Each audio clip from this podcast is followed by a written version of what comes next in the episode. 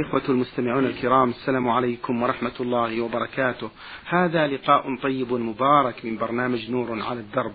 ضيف اللقاء هو سماحة الشيخ عبد العزيز بن عبد الله بن باز المفتي العام للمملكة العربية السعودية ورئيس هيئة كبار العلماء. مع مطلع هذا اللقاء نرحب بسماحة الشيخ. فأهلا ومرحبا سماحة الشيخ عبد العزيز. حياكم الله وبارك فيكم. وفيكم. على بركة الله نبدأ هذه الرسالة آه، نبدأ هذه الحلقة برسالة السائلة من جدة التي رمزت لاسمها بشين استعرضنا لها في حلقة سابقة. سؤالا بقي له هذا السؤال. تقول سماحة الشيخ لقد كثر العقوق في هذه الأيام بشكل مرعب ومخيف حيث أن البعض منهم من يضرب والديه والبعض منهم من يذهب عنهم ويتركهم ويقوم مع زوجته أيضا آه، تكون الزوجة أيضا عونا لهذا الزوج على هذا العقوق.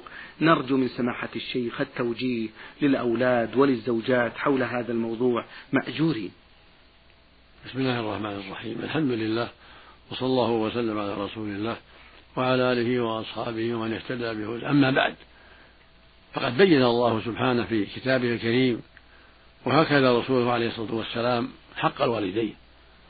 وأوجب برهما والإحسان إليهما وحرم عقوقهما فالواجب على كل مسلم على كل مسلمة بر الوالدين والإحسان إليهما والحرص على رضاهما والحذر من عقوقهما. قال الله جل وعلا وقضى ربك ألا تعبدوا إلا إياه وبالوالدين إحسانا. إما يبلغن عندك الكبر أحدهما أو كلاهما فلا تقل لهما أف ولا تنهرهما وقل لهما قولا كريما. واخفض لهما جناح الذل من الرحمة وقل رب ارحمهما كما ربيانا صغيرا. قال سبحانه واعبدوا الله ولا تشركوا به شيئا وبالوالدين إحسانا. قال جل وعلا أن اشكر لي ولوالديك إلي المصير. شكر الوالدين والإحسان إليهما أمر لازم. قال ووصينا الإنسان بوالديه إحسانا. فالله جل وعلا أوصى بهما والإحسان إليهما. فالواجب على كل مسلم على كل مسلمة برهما والإحسان إليهما والحذر من عقوقهما. وثبت عنه صلى الله عليه وسلم أنه قال لما سئل أي العمل الأفضل قال الصلاة على وقتها. قيل ثم أي؟ قال بر الوالدين قيل ثم أي؟ قال الجهاد في سبيل الله. فبين صلى الله عليه وسلم أن بر الوالدين من أهم الواجبات. وقال صلى الله عليه وسلم الحديث الصحيح ألا أنبئكم بأكبر الكبائر؟ قلنا بلى يا رسول الله. قال الإشراك بالله وعقوق الوالدين. وكان متكئا فجلس فقال ألا وقول الزور ألا وشهادة الزور. رواه الشيخان البخاري ومسلم في الصحيحين. هذا يبين لنا عظم كبيرة عقوق الوالدين وأن حقوقهما من أكبر الكبائر. قرناه الله بالشرك. قرنه الرسول هذا الحديث بالشرك. وفي الحديث الصحيح يقول النبي صلى الله عليه وسلم من الكبائر شتم الرجل والديه قيل يا رسول هل يسب الرجل والديه؟ استنكر الصحابة ذلك. قال نعم يسب أبا الرجل فيسب أباه ويسب أمه فيسب أمه. فالواجب على جميع المسلمين من رجال ونساء العناية ببر الوالدين والإحسان إليهما والحذر كل الحذر من عقوقهما بالقول أو الفعل. نسأل الله جميع المسلمين الهداية والتوفيق اللهم صلاح القول والعمل. اللهم آمين. جزاكم الله خير سماحة الشيخ. قد يتساءل الشاب والشابة كيف يكون البر في الحياة وفي الممات شيخ؟ معروف الإحسان إليهما بالنفقة عليهما إن كان كانا فقيرين وبالسمع والطاعة لهم في المعروف. إذا طلب منه يذهب كذا أو يأتي بكذا يطيعهما في المعروف. والإتيان بحاجاتهما إذا طلبا في حاجة لهما. في تنفيذ أوامرهما التي ليست معصية لله هذا من برهما. وإذا كان فقيرين من برهما أن ينفقوا عليهما إذا كان يقدر. ومن برهما السمع والطاعة لهم في المعروف إذا قال له اذهب هات كذا أو اذهب بكذا أو ادع لنا فلان أو ما أشبه ذلك. يعني معناها السمع والطاعة لهم في المعروف. وبرهما بالمال والكلام الطيب والأسلوب الحسن حسب الطاقة. أحسن الله إليكم. آه، سماحة الشيخ هذا السائل من اليمن يقول ما حكم من ترك طواف الإفاضة في الحج وهو ليس متذكر آه، أنه طاف أم لم يطف؟ الواجب أن يطوف بالطواف ركن لا بد منه. من أركان الحج الطواف بالبيت فلا بد أن يتيقن أنه طاف ولا لا بد يطوف. ووقته بعد الانصراف من عرفات ومن مزدلفة يطوف. يوم العيد أو في آخر الليل ليلة العيد أو ثاني العيد أو ثالث العيد أو بعد ذلك. لكن في أيام العيد أفضل. في يوم العيد وبعده أفضل. وإن طاف بعد أيام العيد فلا بأس. لكن لا بد من طواف. قال جل وعلا ثم ليقضوا تفاتهم وليوفوا نذورهم وليطوفوا ببيت الحج هذا طواف الإفاضة لا بد منه. ركن لا يتم الحج إلا به. ولو بعد شهر أو شهرين متى ذكر؟ يطوف. ولو في محرم ولو في صفر. وإذا كان خارج مكة يلزمه العود. يرجع إلى مكة ويطوف بنية الحج. نعم. أحسن الله إليكم. سماحة الشيخ هذه الرسالة وصلت من الجزائر بمرداس من السائل عبد الرؤوف. يقول في سؤاله الأول ما حكم الشرع في ما يسمى بعشاء الميت يا شيخ؟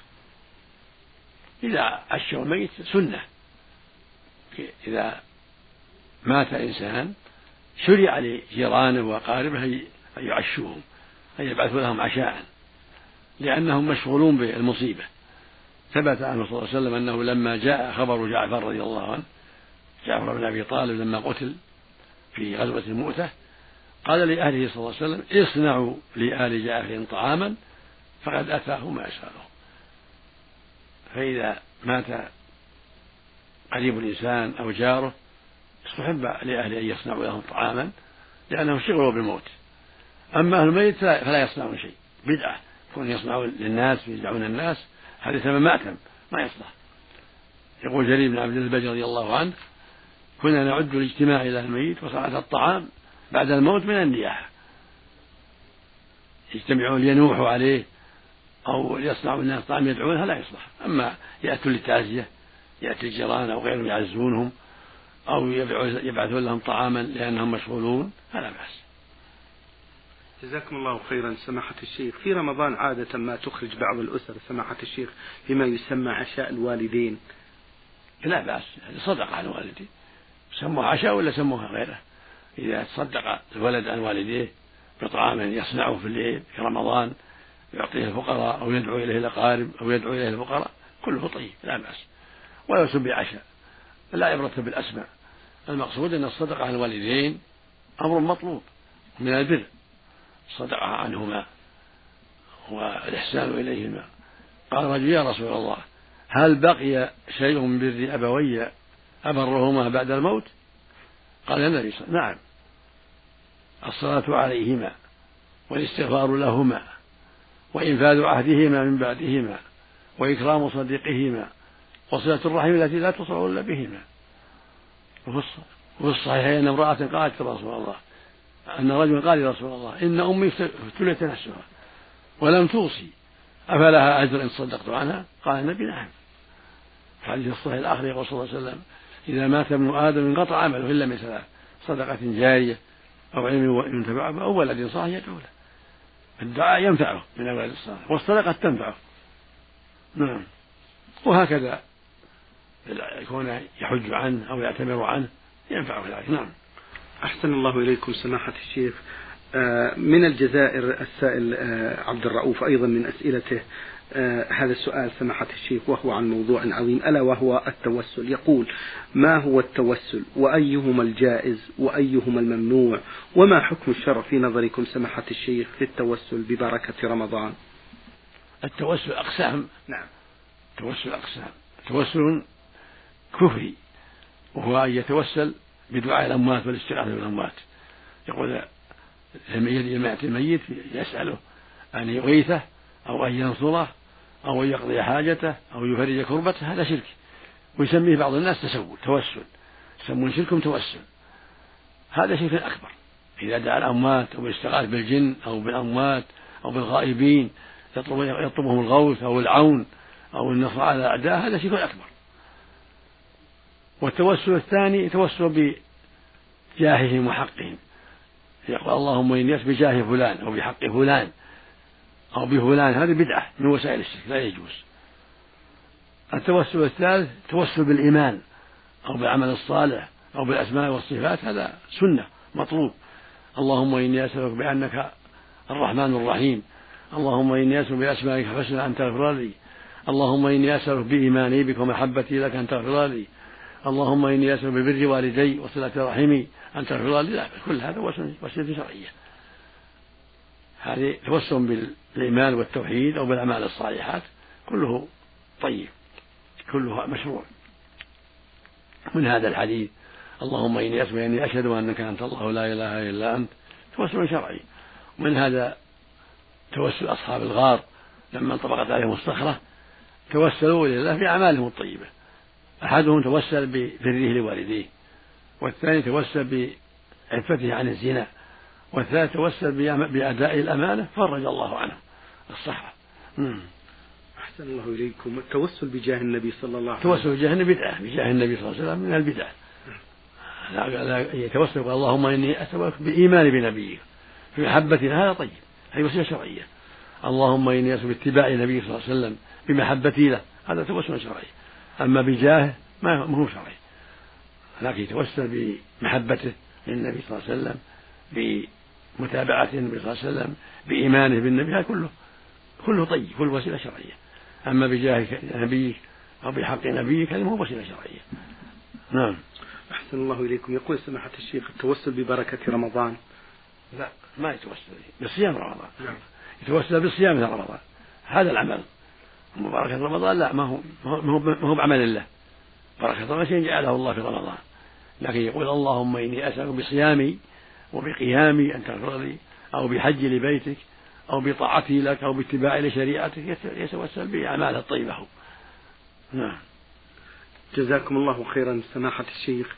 هذا السائل الذي أرسل آه به هذا السؤال ألف ميم ألف يقول هل يجوز للإمام في يوم الجمعة أن يدعو لوليمة زواج على المنبر قبل أسبوع من تاريخ الزواج؟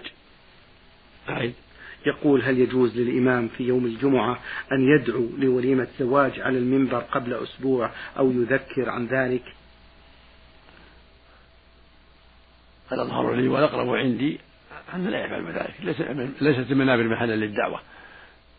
الولائم المنابر محل الدعوة لطاعة الله واتباع شريعته وتعظيم أمره ونهيه. أما دعوة الولائم تكون في وقت آخر. الذي يظهر لي أنه لا ينبغي للأئمة والخطباء أن يدعو للولائم في خطبة الجمعة ولا في خطبة العيد. دعوة الولائم تكون بالمكاتبة أو بالتلغول أو بإرسال رسول الله وما أشبه ذلك. نعم. أحسن الله إليكم. سماحة الشيخ هذا السائل يقول طلقت زوجتي وبيني وبينها بنت. ويوجد في بيت أهل زوجتي بعض المنكرات. ماذا أفعل, ماذا أفعل تجاه ذلك مأجورين؟ إيش؟ يقول طلقت زوجتي وبيني وبينها بنت ويوجد في بيت أهل زوجتي بعض المنكرات. ماذا أفعل تجاه ذلك مأجورين؟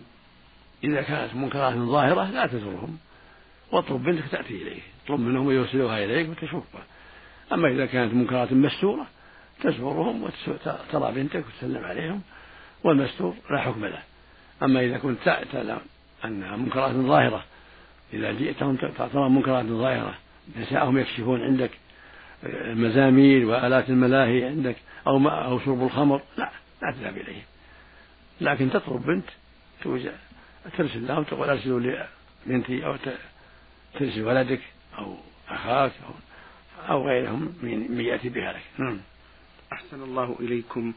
آه يقول هذا السائل سماحة الشيخ والدي هداه الله لا يصلي في المسجد وإنما يصلي في البيت. نصحته كثيرا فهل علي إثم تجاه والدي؟ وبماذا تنصحونني أن أفعل مأجورين؟ عليك أن تنصحه بالكلام الطيب والأسلوب الحسن ولا تقطع الزيارة إذا حقه عظيم الله, قال الله في حق الولد مع الكافرين وصاحبهما في الدنيا معروفا وهما كافران. حق الولد عظيم تزوره تدعو له بالتوفيق والهداية توصيه بالصلاة في المسجد وأبشر بالخير. ولا تفعل بشيء يؤذيه من كلام سيء أو وجه معبس لا. انبسط إليه وتكلم معه وانصحه وادعو له بالهداية والتوفيق ولا تقطع زيارته. حقه عظيم الوالد والوالدة. جزاكم الله خيرا سماحة الشيخ. آه هذا سائل للبرنامج يقول آه، هل يجب النية في الصوم في رمضان في كل يوم؟ أم يكتفي الإنسان بنية واحدة في أول الشهر؟ الواجب في كل يوم. كل يوم عبادة مستقلة. فينوي في أول الليل أو في آخره أنه يصوم ولو في آخر عند السحر. أما النافلة فلا بأس ولو من أثناء النهار لا حرج. إذا كان ما أكل أصبح, أصبح غير مفطر. يعني ما تعاطى شيء من المفطرات له أن يصوم من أثناء النهار كما ثبت عن النبي صلى الله عليه وسلم ذلك. أما الفريضة فلا بد أن يصوم أن ينويها قبل الفجر. كل يوم له نيته سواء رمضان ولا غيره أو أو أو أو كفارة أو نذر لا بد من نية قبل الفجر. أحسن الله إليكم. سماحة الشيخ هذا السائل أحمد الرفاعي له مجموعة من الأسئلة يقول كثر في هذه الأيام التحدث عن السحر أعاذنا الله منه وإياكم. فما هي الوقاية الصحيحة من القرآن والسنة حول هذا الأمر؟ جزاكم الله خيرا سماحة الشيخ. السحر يقع معروف. ما, ما, ما لا شك أنه قد يقع من بعض الناس. والساحر مشرك. يجب قتله إذا عرف. نسأل الله العافية. وقد أمر عمر رضي الله عنه أمراءه يقتلوا السحرة. ويروى عن النبي صلى الله عليه وسلم قال حد الساحر ضربه بالسيف. لأنه كافر يدعو إلى كفر. وأما التوقي فالتوقي بالتعوذ بكلمات الله التامات بشر ما خلق. قل يتعوذ صباح ومساء بكلمات الله التامات بشر ما ثلاث مرات. بسم الله الذي لا يضر مع اسمه شيء في الأرض ولا في السماء وهو ثلاث مرات. الصباح والمساء كما جاءت الحج بذلك. ما أتى بهذا كفاه الله شر كل شيء. أعوذ بكلمات الله التامات من شر ما من شر ما خلق. ثلاث مرات صباح ومساء. بسم الله الذي لا يضر مع اسمه شيء في الأرض ولا في السماء. وهو السماء ثلاث مرات. كذلك قراءة قل هو الله أحد المعوذتين صباح ومساء ثلاث مرات. من أسباب السلام من السحر وغيره. ثلاث مرات. قل هو الله أحد. قل أعوذ برب الفلق قل رب الناس. صباح ومساء. وهكذا عند النوم. يقرأ ثلاث مرات. آية الكرسي عند النوم من أسباب السلام من السحر والشيطان. قراءتها بعد كل صلاة كل هذا من أسباب العافية والسلامة. نسأل الله السلامة والعافية. نعم. اللهم آمين. شكر الله لكم سماحة الشيخ. هذا السائل الذي لم يذكر الاسم في هذه الرسالة يقول سماحة الشيخ من هم أهل الفترة؟ وهل, وهل صحيح بأنه يوجد منهم أحد الآن علما بأن البعض يقول بأنهم في مناطق في العالم يعيشون بمعزل عن العالم الخارجي مثل أدغال أفريقيا وغابات الصين وغير ذلك؟ سماحة الشيخ. أهل الفترة هم الذين لم تبلغهم الرسالة. هؤلاء هم أهل الفترة لا سمعوا بالقرآن ولا بالرسول صلى الله عليه وسلم. هؤلاء يقال لهم أهل الفترة أما من بلغه القرآن أو بلغه خبر الرسول صلى الله عليه وسلم أن الله بعثه إلى الناس يدعوهم ولم يبالي ليس من أهل الفترة لكن من لم يبلغه ذلك يقال له من أهل الفترة والصواب فيهم أنهم يمتحنون يوم القيامة يمتحنهم الله يوم القيامة فمن أجاب دخل الجنة ومن عصى دخل النار. نعم نسأل الله العافية. اللهم آمين. جزاكم الله خيرا. في سؤال السؤال الثاني في هذه الرسالة والتي بعثها بعث بها مستمع لم يذكر الاسم يقول نرجو تفسير الآية الكريمة في قوله تعالى كل شيء هالك إلا وجهه. على ظاهرها كل شيء هالك إلا وجهه. كل الناس يموتون. كل الناس يموتون إلا الرب جل وعلا فإنه الحي الذي لا يموت. كما قال سبحانه وتوكل على الحي الذي لا يموت.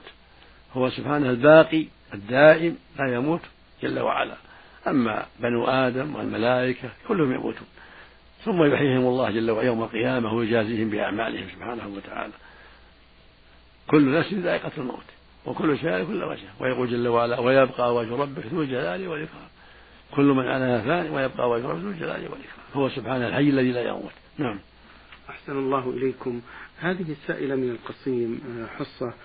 تقول في هذا السؤال هل صحيح بأن نقل ماء زمزم من مكانه إلى مكان آخر آه، يذهب أو يذهب بذلك أثر هذا الماء وتنقص قيمته؟ ليس بصحيح. ماء زمزم على بركته وعلى ما فيه من الخير. ولو نقل إلى الشام واليمن أو أمريكا هو ماء زمزم ماء مبارك سواء شرب في مكة أو نقل إلى أمريكا أو إلى نجد أو إلى الشام أو إلى أي مكان. فضله وما فيه من نفع موجود. وإن نقل نعم. أحسن الله إليكم سماحة الشيخ. آه هذا السائل أخوكم في الله عين باء تاء يقول هذا السائل في سؤاله الأول هل يجوز إمامة المعذور كمن به سلس البول للقوم الجهال؟ مع العلم بأنه لا يوجد في القوم من يقوم بأداء الواجب للصلاة أحسن من المعذور حيث أنه أقرأهم لكتاب الله ولسنة نبيه صلى الله عليه وسلم وأعلمهم أيضا بالأمور الشرعية. الأحوط لا يصلي به ما دام معه السلف دائم الأحوط لا يصلي لأن يعني جمع من أهل العلم يرون لا تصح إمامته.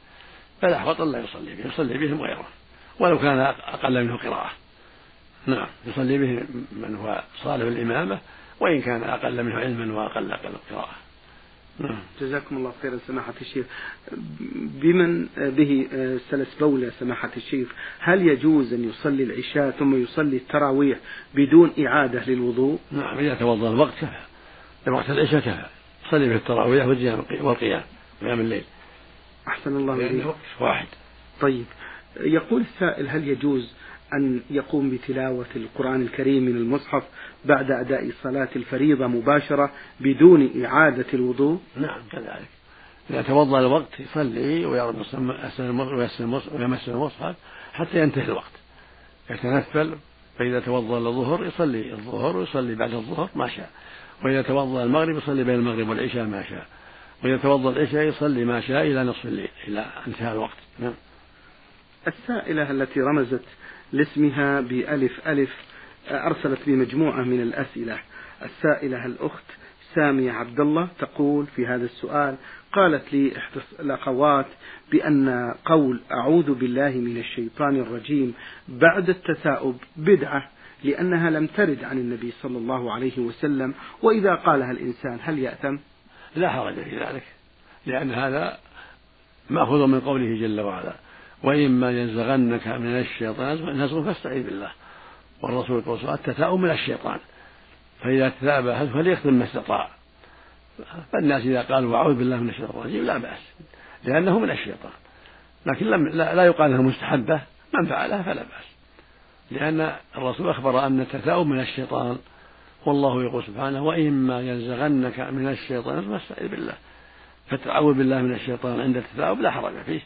لا يقال إنه سنة لعدم وروده ولكن لا حرج فيه. مثل ما يقول عبد الله من الشيطان دائما عند قيامه أو قعودة أو عثرته أو ما أشبه ذلك. نعم. أحسن الله إليكم. سماحة الشيخ هذه سائلة تقول بأنها تعمل في المملكة ومقيمة هنا في المملكة وقد أدت فريضة الحج وتحمد الله على ذلك. تقول والدتي كبيرة في السن تبلغ أكثر من الستين وقد صعب عليها الأمر في أداء فريضة الحج ولا تملك القدرة الكافية لمصاريف الحج. وهناك عقبات أخرى تقول أريد الحج عنها حيث أنني هنا أعمل في المملكة فهل يجوز لي أن أؤدي عنها فريضة الحج؟ إذا كانت لا تستطيع لكبر سنها وعزها. فلا بأس. أما لقلة المال لا. النبي صلى الله عليه وسلم جاءته امرأة فقالت يا رسول الله إن أبي شيخ كبير. لا يثبت على الراحلة أفحج عن قال حج عن أبيك. وجاءه رجل فقال إن أبي شيء كبير. لا يثبت على الراحلة أفحج عنه وأعتمر قال حج عن أبيك واعتمر أما إن كانت تستطيع أن تذهب وأن تطوف تسعى ولكن ما عندها مال لا لا تحج عنها. وإذا قدرت تحج. وإن لم تقدر فهي معذورة والحمد لله. لأن الله يقول سبحانه ولله على الناس حج البيت من استطاع إليه سبيلا الحج إنما يجب مع الاستطاعة. فإذا كانت عاجزة ما عندها مال فلا حج عليها. وإذا عجزت من جهة السن ولم تستطع من جهة السن لضعف بدنها وقلة قوتها وعجزها تحج عنها. أو ماتت كذلك. أحسن الله إليكم سماحة الشيخ. هذه السائلة تقول إذا أخطأت في آية من آيات القرآن الكريم وأنا أصلي مثلا لو قلت ألف لام ميم ذلك الكتاب لا ريب فيه هدى للمؤمنين بدلا من المتقين. فما الحكم في ذلك؟ هل أعيد الصلاة أم أسجد للسهو؟ لا حرج في ذلك لا يضر إن شاء الله. ولا تعيد الصلاة الصحيحة ولا يجوز سجود للسهو الحمد لله. نعم. أحسن الله إليكم وإن هذا غلط في اللفظ والمعنى صحيح. نعم. أحسن الله إليكم سماحة الشيخ. السائلة تقول والدي متزوج من امرأة ثانية من أكثر من عشر سنوات وهو لا ينفق على أمي ولا على إخوتي وإنما ينفق على زوجته الثانية وعلى أولادها. يقول تقول السائلة والدي متزوج من امرأة ثانية منذ أكثر من عشر سنوات وهو لا ينفق على أمي وعلى ولا على إخوتي وإنما ينفق على زوجته الأخرى وأولادها الذين هم إخوتي من أبي بحجة بأنه بحجة أنه لا يستطيع النفقة على أمي وإخوتي. والحجة بأن إخوتي قد توظفوا ولهم رواتب مع العلم أن منهم من لم يزل طالبا ويأخذ المصروف من أخته الموظفة ومن أخيه الموظف في الحكم. تقول آه، أن والدي يطلب من إخوتي أن يعطوه من رواتبهم ويغضب إذا لم يعطوه مع أن والدي موظف ويتقاضى راتب شهري لكن هو يقول بأنه مديون وعليه ديون كثيرة لكن الله الله أعلم. على العموم إذا كانت الحالة كما ذكرت لكم فهل لي أن أدفع زكاة أموالي لوالدي؟ وأفتوني مأجورين. يلزم الوالد النفقة على زوجته الأولى. إذا كانت إذا كان أولادها لا يقومون بها. أما إذا كان أولادها يكفون المؤونة وقد أنفقوا عليها كفوا. لأن أولاده له حقه حقه عليهم كبير.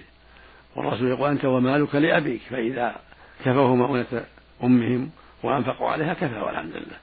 أما إذا لم يكفوه وهي تطلب النفقة مخيرة. إن شاءت صبرت وإن شاءت قالت طلقني. تطلب الطلاق وإلا إن لم تصبر. وإلا صبرت. وإن أنفق عليها أولاده كفوه المعونة والحمد لله. ولا حرج عليه. وإذا طلب منهم شيئا فعليه يعطوه من مالهم ما, ما لا يضرهم. أما إذا كان يضرهم ولا يستطيعون فلا يلزمهم ذلك. فاتقوا الله ما استطعتم. لكن ما داموا يستطيعون فعليهم يرضوه ويعطوه من من رواتبهم ما يعينه على قضاء دينه وعلى النفقة لزوجته الجديدة. يقول النبي صلى الله عليه وسلم إن أطيب ما أكلتم من كسبكم وإن أولادكم من كسبكم. ويقول صلى الله عليه وسلم أنت ومالك لأبيك. حق الولد عظيم. فالواجب عليهم أن يجتهدوا في إرضائه وفي مساعدته ويقوموا بأمهم. وإذا كانت أمهم لا تصبر وتقول أبي النفقة من الزوج تخيرت تقول تطلب الطلاق. إلا إذا قام أولاده من نفقة فلا حق لها لأن أولاده نفقة أولاده كنفقته إذا أنفقوا عليها بما يكفيها الحمد لله. أما إذا ما أنفقوا عليها ولا أنفقوا فلها طلب طلب الطلاق. نعم. العدل بين الزوجات أمر مطلوب. هل لكم في ختام هذا؟ العدل واجب لكن إذا كان كان كان أولادها ينفقون عليها هم يقومون مقامه والحمد لله. ما يسمى جائر أولاده يقومون مقامه في النفقة عليها. لكن عليه القسم أن يقسم لها مثل ما يقسم لضرتها نعم. شكر الله لكم سماحة الشيخ وبارك الله فيكم وفي علمكم ونفع بكم الإسلام والمسلمين. أيها الإخوة الأحباب أيها الإخوة المستمعون الكرام أجاب عن أسئلتكم سماحة الشيخ عبد العزيز بن عبد الله بن باز المفتي العام للمملكة العربية السعودية ورئيس هيئة كبار العلماء. شكر الله لسماحته على ما بين لنا في هذا اللقاء الطيب المبارك وشكرا لكم أنتم وفي الختام تقبلوا تحيات زميلي مهندس الصوت فهد العثمان والسلام عليكم ورحمة الله وبركاته.